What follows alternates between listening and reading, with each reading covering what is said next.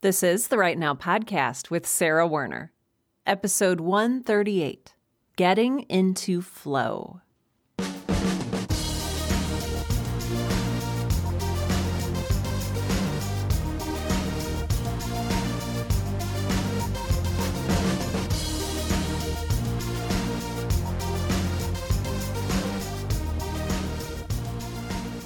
Welcome to Write Now, the podcast that helps all writers, aspiring professional and otherwise, to find the time, energy, and courage you need to pursue your passion and write. I'm your host, Sarah Werner, and this week we are talking about flow. And by flow, I am referring to a state of being or a state of writing, during which time seems to fade away and we get sucked into our work, into the story, into the words. And maybe for a while we exist with that story as it pours out onto the page. We become the story, or the story becomes us. Other people have called this being in the zone, or the writer's high, and spoken of it similarly to the runner's high, the state of ecstasy that a runner hits after they've been running for a certain amount of time. Now, not being a runner, I can't say that I can 100% identify with that, but I have been in a state of writing flow before. I have been in the writing zone, and it is incredible. And today I want to explore a little bit, not only what is flow and what does it mean to be in flow or in the writing zone, but how do we get there? And perhaps frustratingly, why can't we always be there? Because that would just be so nice. Some writers may experience flow in different ways. I don't think it's a one-size-fits-all kind of experience. And some may experience it more frequently than others. Some may be able to get into flow easier than others. But at its core, what exactly is it? Again, it's not just one thing, but for me, in my experience, I tend to characterize it as a state of hyper-focus on my creative work. But it's somehow more than that.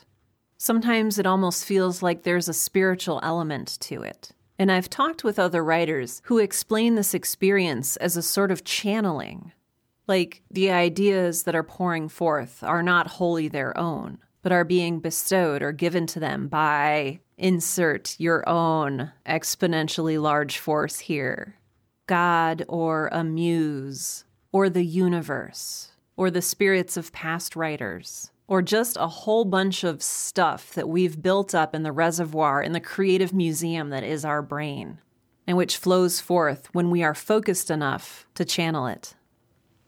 And whether you are open to seeing it as a spiritual experience, or whether you just understand that for you, it is a mixture of too much caffeine, too little sleep, and a looming deadline, whatever it is, and I've interpreted it many different ways over the years, it always feels like the time I spend within flow is tinged by a little bit of magic. It has felt historically like an out-of-body experience, like wonder, like possibility, like joy. And it is within this state that I'm truly able to write things that surprise me. Approximately 700,000 years ago, when I first started the Write Now podcast, one of my very first episodes was called Surprise Yourself. I think it was episode 4. And I didn't have the words for it at the time, but I think that was one of my earlier attempts to explain what it felt like to be in a state of flow, to channel, whether magical, spiritual, or chemical, the story coursing through my brain. The story that felt like it was in my bloodstream, pumping through my fingers, through my heart, and onto the page. What do I mean by surprising myself? Well, I find myself writing things that I had not consciously thought of before. I find characters saying things that I didn't necessarily plan for them to say, or doing things that I did not plan for them to do. I find descriptions of people and places and things flowing through my fingers, unstoppable like water. Again, things that I had not planned ahead of time. the feeling that while I am technically writing the story, I am also experiencing the story or even reading the story for the first time. Now, I love surprises. I am that person. And I love it when I can surprise myself. There is no truer joy than realizing there are things tucked away in my brain that I never even knew. And it often drags me out of the hopelessness that everything has already been done or that I don't have enough ideas for a book or a novel or an audio drama. Because here my brain is, channeling or generating or some mixture of the two, creating new ideas and connections and solving plot holes in ways I never would have imagined just 5 minutes earlier. It feels a little bit to me like writing outside of myself or accessing some pool of information or memory or magic that is closed off to me in other times. I've talked with a lot of writers over the years, and many of them say that they're addicted to this state, that this is the whole reason that they write, is to get into that state of flow, is to make contact with that mystical inner pool of information within their brains or channeled from who knows where. Again, I realize this episode might seem a little uncomfortably woo-woo for some people, and that's okay. For some people, creativity is extremely spiritual. It's a mystical experience that they can't explain or don't want to explain. So I really encourage you to find a way that is comfortable for you to describe your state of flow and what it means for you. And actually, I know I usually don't talk about this until later, but I would love to hear about your state of creative flow and what that feels like and what it looks like for you and where you think it comes from.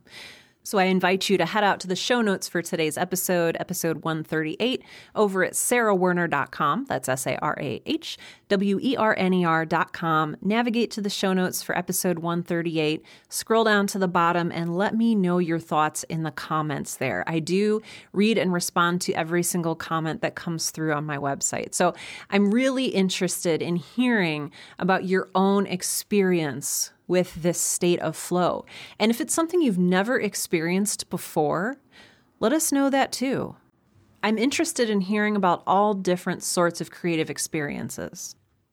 So we've been talking about flow for a little while here, about how magical it is, how it feels great, how it's really exciting and fun to surprise ourselves and to really pull forth from a pool of, be it experience, magic, hidden memory, what have you. But how do we bring on this state, right? So I sit down in the morning and I'm like, welp, time to get into flow. And I open up my Word document or my Google Doc, or I open up my notebook and I stare at the blank page and I'm like, all right, magic, let's get going. And I write a couple words and they're not quite right or they're difficult. And I get a little itch on the side of my brain that says, hey, just, check Twitter just real quick, just to see if anyone has interacted with you so that you can respond to them and look like a responsible online person. Or, it might be a good idea to just see how many emails came through last night so that you can really set your brain up to deal with them later. Or, your mom called 3 days ago and you still haven't called her back, or there's dishes to be done, or, oh no, my kid just woke up and they're throwing a fit, or, oh, I forgot to feed the cats, or literally anything can go here. I'm not going to lie. Flow is elusive and difficult to achieve, and we might not get into a state of flow every time we sit down to write. Heck, we might not even get into a state of flow every week or every month. But what we can do is make it easier to access. What we can do is cut out some of the frictions, some of the distractions that keep us from getting into the state of flow. And while we might not be able to force it, I think to some degree we can engineer it for ourselves. I think it was Louis L'Amour who said, "The water does not flow until the faucet is turned on." I think if we're going to continue to use this water metaphor for creative flow, I think we're going to have to deal with the notion that just as we can turn the faucet on, we can also turn the faucet off. And some of you may have been thinking that, oh, well, the opposite word of flow is blocked, writer's block. I don't think that's necessarily true. I don't think that's 100% true. I don't think that writing flow and writer's block are the opposite of each other. I think they're very different mindsets. But I do think that we have to turn the faucet on. I do think that we have an active part to play in enabling the water or the creativity to flow forth. And sometimes in figuring out what turns the faucet on, metaphorically speaking, I think it helps to understand what turns the faucet off. For me, that was a little bit easier to identify. I was very blatantly turning off the faucet when I went to check Twitter, when I ripped my brain away from the page where I was creating, when I started going into the trending topics and reading the news and getting really sad and depressed under the thin excuse that, oh, I need to know what's going on in the world as a writer. If I'm going to be well-informed, I need to read these trending topics on Twitter. And we've talked before about avoiding creativity, about resistance. And that is definitely a sign of resistance. What else does it look like to turn off the faucet?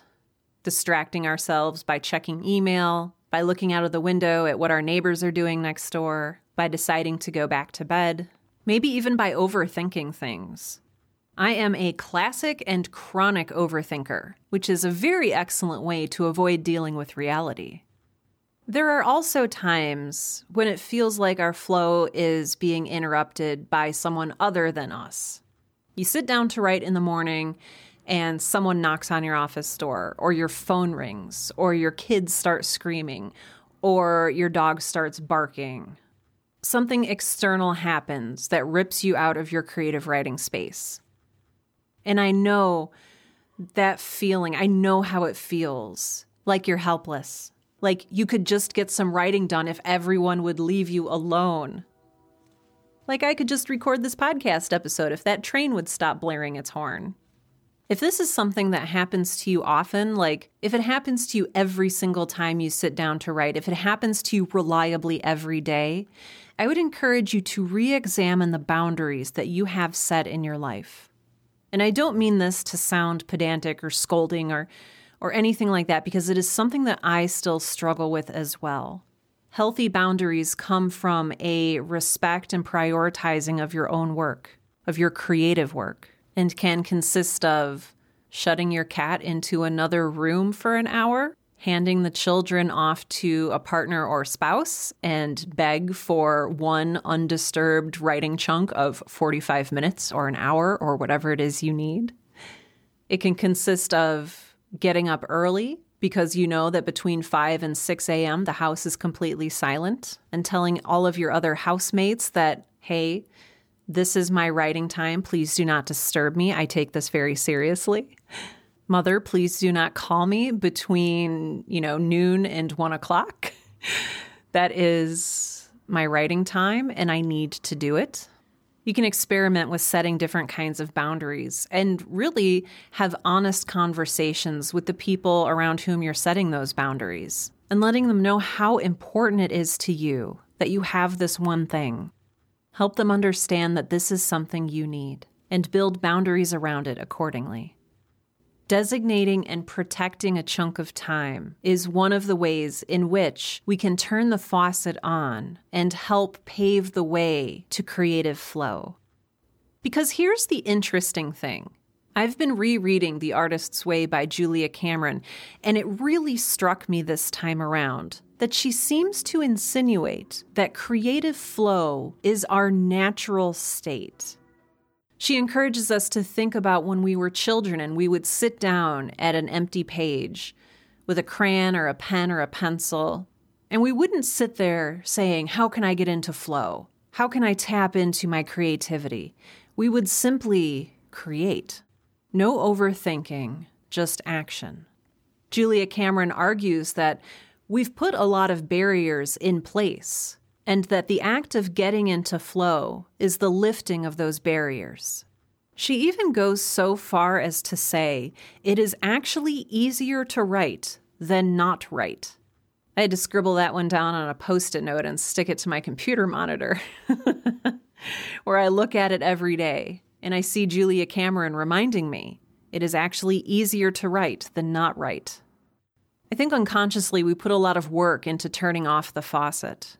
Not consciously. We don't do it on purpose. Or if we're in a state of self-sabotage and resistance, maybe we are doing it on purpose. But we can start to lift these barriers out of the way. We can turn the faucet on more and more and more by making writing easier.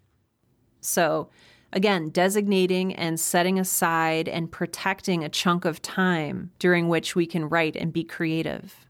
Shutting off distractions during that time. Putting our phones on airplane mode. Downloading a focus tool on our computers that does not let us access social media or email. Shutting the cats or the dogs or the children into another room while we create. Understanding when we focus best during the day. Do you create better in the morning, in the afternoon, in the evening, late at night? When is your sweet spot for storytelling? I've talked with many writers who definitely have a time of day that they prefer to create. If you can, make that time the time that you set aside to write. And in this, I encourage you to experiment. I used to think that I was an evening person or a night person because I thought it was cooler to be an evening or night person, when really, I do all of my best writing and creating super early in the morning. I don't want that to be the case because it makes me look like a super mega dork, but there you go. Try setting aside different times during the day and see how you feel creatively during those times. See what your focus is like, what your energy is like, how loud your house or your environment is. Here's another thing that will help ease the flow. Not only focus, but commitment and permission can also play a role in our creative flow. Do you feel like you have permission to be creating? Yes or no? And are you committed to creating during this time that you've set aside? I'm asking that in all seriousness, because there's been times when I've set aside time to create, and during that time, I would rather be doing something else, and so I allow myself to be distracted. I'm not committed to getting into the creative flow. Other things that can help you ease the flow and get into the flow of creating are listening to a specific kind of music, whether it's instrumental music or classical music or hard punk rock or ambient sound. I like to listen to rain in the background.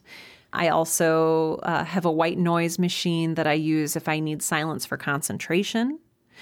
It also helps if your body is taken care of, if there's no distractions where you're thinking, oh, I'm so thirsty, or I'm so hungry, or I have to use the bathroom really badly. Take care of that stuff before you sit down to write. Get a glass of water, make a cup of tea or coffee, get a glass of wine, whatever it is that will help you ease into the creative state. In order to get into this state, many writers will also go for a walk. They'll meditate, they'll read for 30 minutes, they'll doodle a little bit, they'll write by hand, and they might even focus on the enjoyment of the experience. Like, wow, I'm really enjoying putting these words onto the paper. And sinking into that enjoyment can help channel them toward flow. Removing distractions, allowing yourself to focus. This can put you into the state of, again, depending on how spiritually you want to look at this, it can put you into a state of communion with your inner child or your inner artist, that version of ourself that is less cynical, less distracted, and simply eager to make cool stuff. For me, in my own experience, it also takes a certain amount of time. I've noticed that it takes me about 10 minutes of sitting there focused on my creative work before the resistance goes away, before I lose that itchy urge to check social media or bake a loaf of bread. And then it takes another 10 or 20 minutes before I realize that, oh, I'm really sucked into this story. I'm in a state of flow. And I know this can be really frustrating for people who must write in short bursts, and who don't have the luxury of blocking out 2 hours or an hour of time. No matter what sort of conditions you're facing, I urge you to be gentle with yourself. Forgive yourself easily, give yourself grace, but don't lose the commitment to your creative work. And remember, you'll never be 100% free of distraction. I mean, unless you're like in a sensory deprivation chamber or something. Even right now, recording this podcast episode, there's trains going by, there's planes overhead, there's cars roaring up and down the street. Was it Doris Lessing who said, "The conditions will never be perfect"? We can't wait around for the world to give us perfect writing conditions. But we can help facilitate better conditions for ourselves as creatives by doing what we can to shut out distractions, to set boundaries, to allow ourselves to focus, to turn on the faucet, to build healthy habits that make writing even more frictionless. The conditions will never be perfect, but if we take care of ourselves, and if we take care to curate to the degree to which we can our environments, then I think that will go a long way in helping us get into the state of flow. So what about you? I want to hear about your experience with the state of flow as a writer. I want to know what this means for you. I want to know what this state feels like for you, how you get into it, what gets in your way. Let me know.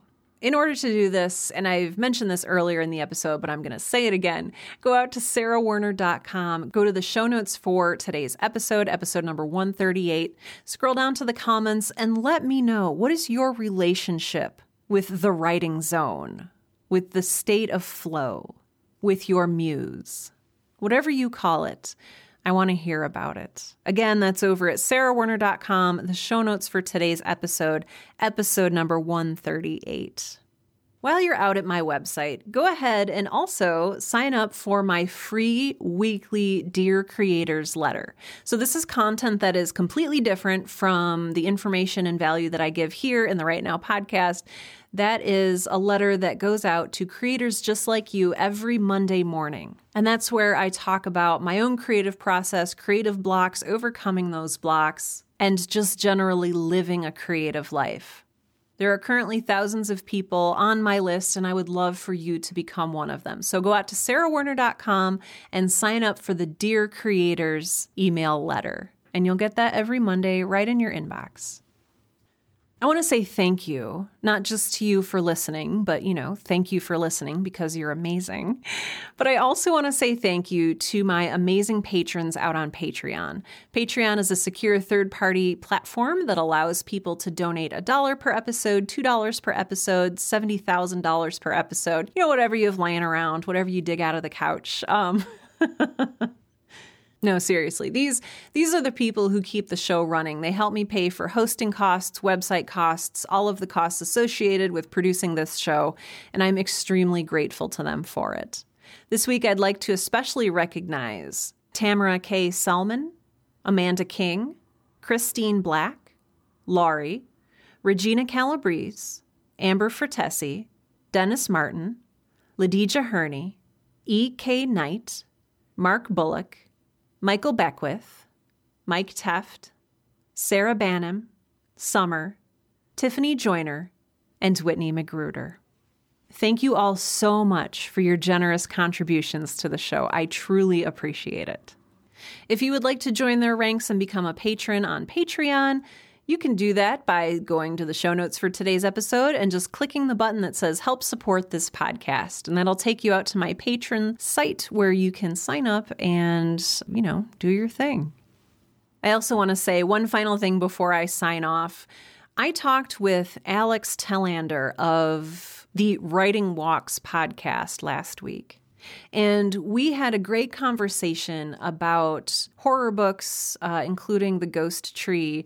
And we also talked about writing flow, which is where I got the idea for this week's episode. And so if you would like to listen to me and Alex talking about flow a little bit more, go on over to the Writing Walks podcast and download that episode. I'll also try to have a link for it in the show notes for today's episode just to make that extra accessible to you. So thank you, Alex, for a fantastic and inspiring conversation. I really appreciated it. And with that, this has been episode 138 of the Write Now podcast, the podcast that helps all writers, aspiring, professional, and otherwise, to find the time, energy, and courage you need to pursue your passion and write. I'm Sarah Werner, and I'm going to go try to get into the flow.